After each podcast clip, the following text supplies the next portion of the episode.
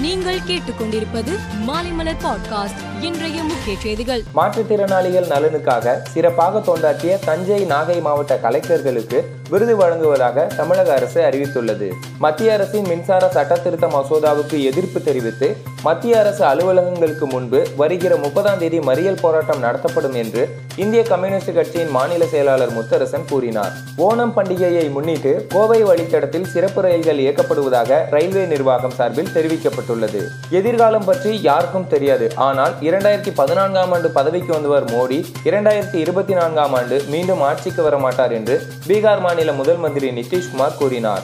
உள்நாட்டு விமான டிக்கெட் கட்டணத்தை விமான நிறுவனங்களே நிர்ணயிக்கும் வகையில் கட்டண உச்சவரம்பை மத்திய அரசு நீக்கியுள்ளது. முப்பத்தி ஓராம் தேதி முதல் இது அமலுக்கு வருகிறது.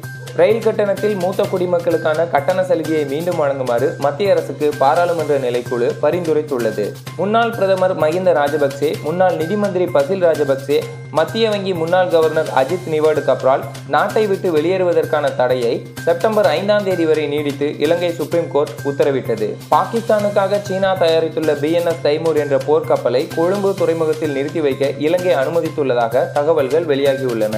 உலக பெரும் பணக்காரரும் டெஸ்லா நிறுவனத்தின் தலைமை நிர்வாக அதிகாரியுமான எலான் மஸ்க் மீண்டும் ஏழு பில்லியன் டாலர் டெஸ்லா பங்குகளை விற்றுள்ளார். இதன் இந்திய மதிப்பு ரூபாய் ஐம்பத்தி ஐந்தாயிரம் கோடியாகும். இலங்கை கிரிக்கெட் அணியின் முன்னாள் கேப்டனும் முன்னாள் எம்பியுமான அர்ஜுனா ரணதுங்கா இலங்கை ஸ்போர்ட்ஸ் கவுன்சில் தலைவராக நியமிக்கப்பட்டுள்ளார். மேலும் செய்திகளுக்கு மாலைமலர் பாட்காஸ்டை பாருங்கள்.